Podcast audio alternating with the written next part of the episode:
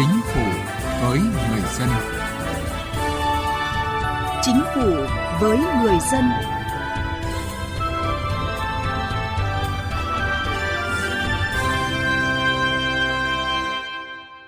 Thưa quý vị và các bạn, sau gần 2 năm ứng phó với đại dịch COVID-19, nước ta đã đạt được nhiều kết quả quan trọng cho công tác phòng chống dịch. Đến nay, dịch bệnh đã dần được kiểm soát, cuộc sống đang trở về trạng thái bình thường mới, các hoạt động sản xuất, kinh doanh, phát triển kinh tế xã hội đang được khôi phục và ngày càng sôi động hơn. Từ thực tiễn tình hình, Chính phủ xác định mục tiêu công tác phòng chống dịch vẫn là nhiệm vụ trọng tâm nhằm bảo vệ sức khỏe tính mạng của nhân dân, khôi phục phát triển kinh tế xã hội, bảo đảm an sinh, trật tự an toàn xã hội. Chuyển hướng chiến lược phòng chống dịch sang thích ứng an toàn, linh hoạt, kiểm soát hiệu quả dịch COVID-19. Trên tinh thần này, ngày 11 tháng 10, Chính phủ đã ban hành Nghị quyết 128 về quy định tạm thời, thích ứng an toàn, linh hoạt, kiểm soát hiệu quả dịch COVID-19. Chương trình Chính phủ với người dân hôm nay chúng tôi đề cập vấn đề này. Trước hết, mời quý vị và các bạn cùng nghe một số thông tin về công tác phổ biến giáo dục pháp luật cho đồng bào vùng dân tộc thiểu số và miền núi. Theo thống kê, thành phố Hà Nội hiện có gần 108.000 người dân tộc thiểu số, thuộc 50 trên 53 thành phần dân tộc thiểu số sinh sống ở tất cả 30 trên 30 quận huyện thị xã và chiếm 1,3% dân số của Hà Nội. Trong những năm qua, Ban Dân tộc thành phố Hà Nội đã tích cực phối hợp với các ngành liên quan đổi mới công tác phổ biến giáo dục pháp luật thông qua nhiều hình thức như là cấp phát tài liệu, tờ gấp, hội nghị tập huấn, phát huy vai trò của đội ngũ người có uy tín, cán bộ dân tộc địa phương trong công tác tuyên truyền, lồng ghép cùng các chương trình đề án khác. Nội dung tuyên truyền được truyền tải một cách đơn giản, ngắn gọn, dễ hiểu, dễ nhớ để bà con tiếp cận một cách dễ dàng. Trong đó tập trung vào các vấn đề bà con quan tâm, các chủ trương đường lối của Đảng, chính sách pháp luật của nhà nước về công tác dân tộc, chính sách dân tộc đang triển khai trên địa bàn vùng dân tộc thiểu số và miền núi của thủ đô, an toàn giao thông, xây dựng nếp sống văn minh trong việc cưới, việc tang và lễ hội, vận động đồng bào xóa bỏ các tập tục lạc hậu, v.v. Theo quyết định số 861 ngày 4 tháng 6 năm 2021 của Thủ tướng Chính phủ, Quảng Ninh có 56 xã thuộc vùng đồng bào dân tộc thiểu số, phân bố ở 11 trên 13 huyện, thị, thành phố của tỉnh. Những năm qua, tỉnh Quảng Ninh luôn quan tâm đẩy mạnh, đổi mới công tác tuyên truyền, phổ biến giáo dục pháp luật, nhất là ở vùng đồng bào dân tộc thiểu số. Hàng năm, tỉnh Quảng Ninh đều chỉ đạo các sở, ban ngành, cấp ủy, chính quyền các địa phương thực hiện có hiệu quả quyết định số 1163 năm 2017 của Thủ tướng Chính phủ về việc phê duyệt đề án đẩy mạnh công tác phổ biến giáo dục pháp luật và tuyên truyền vận động đồng bào dân tộc thiểu số và miền núi giai đoạn 2017-2021. Riêng năm 2021, nội dung tuyên truyền của tỉnh tập trung vào thực hiện chủ đề công tác năm, giữ vững địa bàn an toàn và đạt tăng trưởng trong trạng thái bình thường mới, đẩy nhanh tốc độ phát triển và hoàn thiện hệ thống kết cấu hạ tầng kinh tế xã hội đồng bộ, hiện đại, thúc đẩy liên kết vùng của tỉnh, tuyên truyền các ngày lễ lớn, các sự kiện của đất nước, của tỉnh, của cơ quan công tác dân tộc. Theo số liệu thống kê của Ban Dân tộc tỉnh Quảng Nam, hiện nay toàn tỉnh có 830 trường hợp tảo hôn, giảm hơn 700 trường hợp so với năm 2015 và có 31 trường hợp hôn nhân cận huyết thống, giảm 70 trường hợp so với năm 2015. Trong năm 2021, Ban Dân tộc tỉnh Quảng Nam dự kiến sẽ phối hợp với 6 huyện miền núi và các huyện có đồng bào dân tộc thiểu số, mở 40 lớp tuyên truyền phổ biến giáo dục pháp luật đến hơn 1.600 đồng bào dân tộc thiểu số.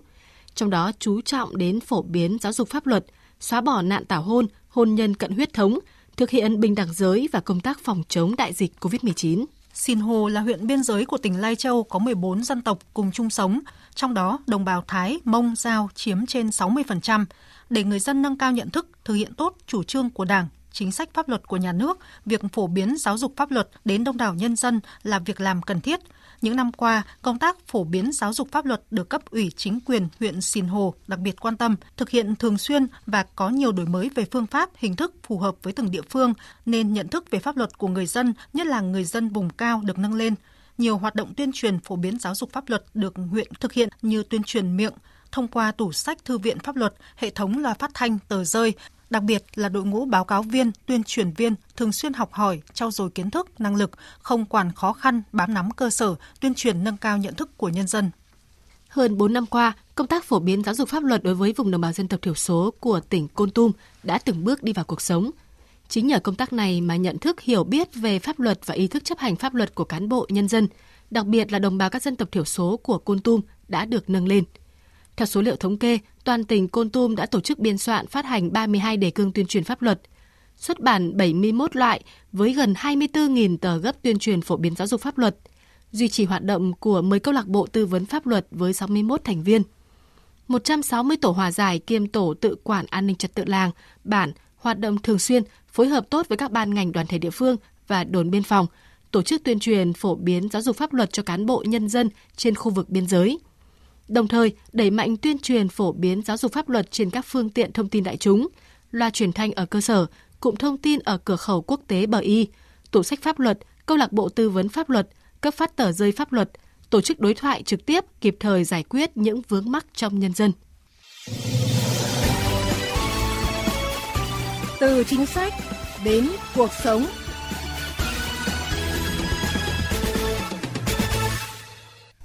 Thưa quý vị và các bạn, như chúng tôi đề cập, Chính phủ đã ban hành Nghị quyết 128 về quy định tạm thời thích ứng an toàn linh hoạt, kiểm soát hiệu quả dịch COVID-19. Nghị quyết 128 được người dân và doanh nghiệp đánh giá cao bởi đã tạo ra bước ngoặt trong tư duy, cách thức mới trong phòng chống dịch, chính sách chống dịch sẽ quy về một mối, thống nhất trong toàn quốc, phá vỡ tình trạng đóng băng trong sinh hoạt của người dân cũng như hoạt động kinh tế xã hội ở một số nơi trong thời gian vừa qua, khôi phục và phát triển kinh tế xã hội, thực hiện mục tiêu kép đưa cả nước chuyển sang trạng thái bình thường mới. Là một trong những người đã tích cực tham gia hỗ trợ công tác phòng chống dịch tại địa phương, ông Tô Văn Thịnh, tổ trưởng tổ dân phố số 5 phường Đội Cấn, quận Ba Đình, thành phố Hà Nội, rất ủng hộ và tin tưởng Nghị quyết 128 sẽ giúp cho chính quyền địa phương, những người thực thi nhiệm vụ và người dân thay đổi nhận thức trong công tác phòng chống dịch.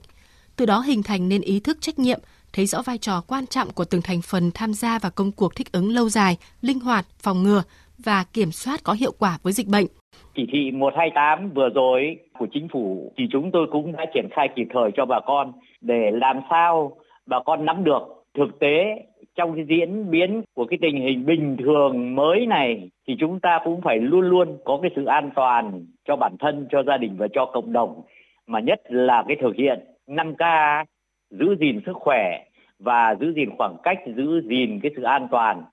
trong từng mỗi con người, trong từng gia đình. Những ngày qua, các địa phương đã căn cứ theo Nghị quyết 128 của Thủ tướng Chính phủ, quyết định 4800 và các phụ lục của Bộ Y tế hướng dẫn thực hiện Nghị quyết 128 để ban hành quy định tạm thời thích ứng an toàn, linh hoạt, kiểm soát hiệu quả dịch COVID-19 tại địa phương mình.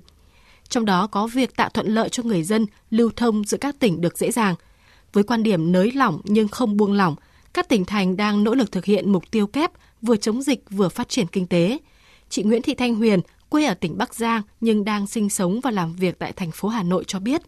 trước đây mỗi tuần chị về thăm quê một lần, tuy nhiên gần 3 tháng từ khi dịch bệnh bùng phát, chị chưa được trở về quê lần nào. Chị rất phấn khởi khi các địa phương đang triển khai Nghị quyết 128 của Chính phủ. Đã 3 tháng nay tôi đã không về thăm quê, bây giờ mọi thứ đã ổn định lại, bây giờ tôi được về thăm quê, tôi rất là vui mừng. Ông Lê Quốc Vinh, chuyên gia truyền thông, Chủ tịch Hội đồng Quản trị kiêm Tổng Giám đốc của Tập đoàn Truyền thông Lê nhận định, Nghị quyết 128 thể hiện rất rõ việc Chính phủ đã đặt doanh nghiệp, người dân ở vị trí quan trọng trong chính sách phòng chống dịch. Tất cả hoạt động phòng chống COVID-19 được cân bằng giữa các giải pháp phòng chống ngăn chặn dịch hiệu quả và các giải pháp tạo điều kiện cho hoạt động kinh tế xã hội phát triển. 128 nó ra đời, chúng tôi nhận thấy giống như là làn gió mà làm cho cộng đồng doanh nhân rất là phấn khích. Mọi người đánh giá rằng đây là một cái động thái rất là tích cực. Để Nghị quyết 128 được áp dụng hiệu quả vào thực tế, người dân và doanh nghiệp kiến nghị các bộ ngành địa phương có hướng dẫn quy định cụ thể áp dụng trong các ngành, lĩnh vực địa phương mình quản lý theo hướng đồng bộ, thống nhất liên ngành, liên tỉnh, thông suốt từ trung ương đến cơ sở, bảo đảm vừa phòng chống dịch, vừa tạo điều kiện cho việc đi lại, phát triển, sản xuất kinh doanh, làm ăn, buôn bán.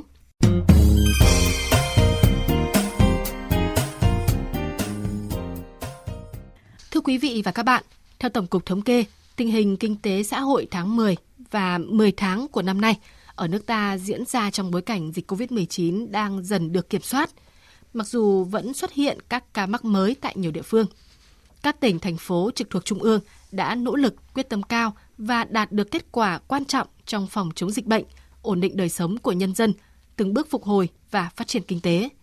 Bên cạnh đó, tiến độ tiêm vaccine phòng dịch COVID-19 đạt kết quả khả quan và Nghị quyết 128 của Chính phủ được ban hành kịp thời đã đảm bảo việc tiếp tục thực hiện mục tiêu kép vừa phòng chống dịch bệnh, vừa phát triển kinh tế xã hội. Sau đợt dịch thứ tư vừa qua, không chỉ Việt Nam mà cả thế giới và các chuyên gia đều nhận định dịch COVID-19 chưa thể kiểm soát hoàn toàn được trong năm 2021 và năm 2022. Số ca nhiễm vẫn có thể tăng cao, việc bao phủ vaccine của chúng ta cũng đang ở mức còn khiêm tốn. Chính vì vậy, hiện nay nhiều quốc gia trên thế giới đã thay đổi quan điểm ứng phó với dịch, đó là từ cố gắng dập tắt dứt điểm dịch sang chung sống an toàn với dịch. Việt Nam cũng đang trong xu hướng như vậy. Thứ trưởng Bộ Y tế Đỗ Xuân Tuyên khẳng định. Hiện nay thì chúng ta đã chuyển sang một cái giai đoạn mới, đó là 5K này, cộng với vaccine và thuốc này, cộng với công nghệ thông tin và đặc biệt nữa là cộng với ý thức của người dân. Cùng với đó thì chúng ta phải mở lại các cái hoạt động sản xuất kinh doanh như giao thông vận tải, hàng hóa này, rồi du lịch này, rồi giáo dục đào tạo. Từng bước chúng ta có lộ trình để mà chúng ta đưa ra những cái giải pháp vừa phòng chống dịch, vừa phát triển kinh tế một cách chắc chắn, hiệu quả. Nghị quyết 128 cho phép các địa phương linh hoạt áp dụng các biện pháp cụ thể nhưng không được trái với quy định của Trung ương, không gây ách tắc về giao thông và hàng hóa, không gây cản trở hoạt động sản xuất kinh doanh và đi lại của người dân. Ông Lê Đình Thọ, Thứ trưởng Bộ Giao thông Vận tải nêu ý kiến. Trong vấn đề giao thông vận tải, từ chính phủ, thủ tướng rồi đến người dân và doanh nghiệp phản ánh về những cái khó khăn vướng mắc trong vấn đề lưu thông hàng hóa. Thì đây chính là cái khâu tổ chức. Chủ trương đúng rồi, đúng không? Quy định đúng rồi. Nhưng mà khi tổ chức nó chưa đồng bộ nên nó dẫn đến những cái bất cập. Thì rất khoát lần này chúng ta phải khắc phục. Tiến sĩ Lưu Bình Nhưỡng, Phó trưởng Ban Dân nguyện, Ủy ban Thường vụ Quốc hội cho rằng Nghị quyết 128 ra đời là việc đáng mừng nhưng vấn đề là công tác triển khai thực hiện. Bắt đầu từ nghị quyết này chúng ta phải có một sự theo dõi, đánh giá một cách chặt chẽ đối với lãnh đạo và người đứng đầu ở các địa phương để chúng ta xác định trách nhiệm. Trước những kết quả tích cực trong công tác phòng chống dịch, Khánh Hòa đã và đang triển khai mạnh các biện pháp phục hồi nền kinh tế, duy trì ổn định đời sống nhân dân, quyết tâm triển khai hiệu quả Nghị quyết 128 của Chính phủ. Ông Đinh Văn Thiệu, Phó Chủ tịch Ủy ban Nhân dân tỉnh Khánh Hòa chia sẻ. Trên địa bàn của tỉnh Khánh Hòa thì chúng tôi thấy rằng từ đây cái cuộc sống của người dân, cái hoạt động sản xuất kinh doanh của các doanh nghiệp đã bắt đầu sôi động trở lại sau cái giãn cách, thì chúng tôi cũng thấy rằng là trạng thái bình thường mới đã bắt đầu và chúng tôi cũng quyết tâm vừa đảm bảo an toàn phòng chống dịch và vừa thực hiện cái mục tiêu khôi phục và phát triển kinh tế. Nghị quyết 128 được ban hành là hết sức kịp thời, phù hợp với tình hình diễn biến của dịch. Đây là nghị quyết được người dân, doanh nghiệp, các tầng lớp xã hội mong đợi, đồng tình đánh giá cao và cho rằng nghị quyết đã tạo ra một bước ngoặt trong tư duy, cách thức mới trong phòng chống dịch. Chính sách chống dịch sẽ quy về một mối, thống nhất trong toàn quốc, góp phần bảo vệ sức khỏe, tính mạng của người dân, khôi phục và phát triển kinh tế xã hội. Chương trình Chính phủ với người dân xin kết thúc ở đây. Cảm ơn quý vị và các bạn. Thưa chị có thể cho biết là đối tượng nào sẽ được trợ giúp pháp lý?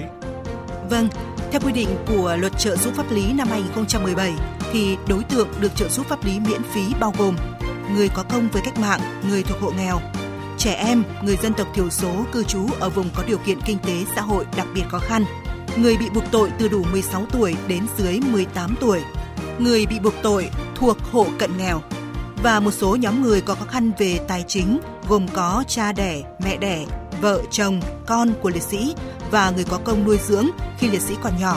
người nhiễm chất độc da cam, người cao tuổi, người khuyết tật, người từ đủ 16 tuổi đến dưới 18 tuổi là bị hại trong vụ án hình sự, nạn nhân trong vụ việc bạo lực gia đình, nạn nhân của hành vi mua bán người, theo quy định của Luật phòng chống mua bán người, người nhiễm HIV.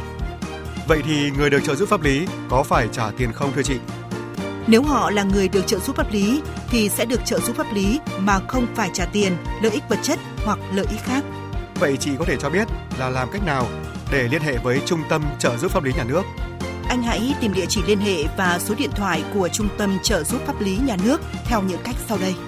Thứ nhất là truy cập danh sách tổ chức thực hiện trợ giúp pháp lý, người thực hiện trợ giúp pháp lý trên cổng thông tin điện tử Bộ Tư pháp hoặc trang thông tin trợ giúp pháp lý hoặc trang thông tin điện tử của Sở Tư pháp tỉnh, thành phố. Thứ hai là gọi về Cục trợ giúp pháp lý Bộ Tư pháp theo số điện thoại 0246 273 9641 để được hướng dẫn cụ thể. Vâng, cảm ơn chị.